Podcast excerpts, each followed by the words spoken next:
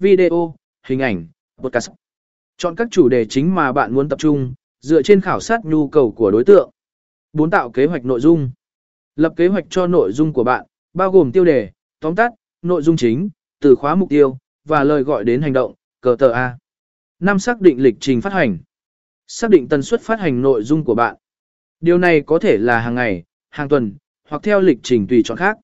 Lên lịch trình cho việc tạo, biên tập, và phát hành nội dung.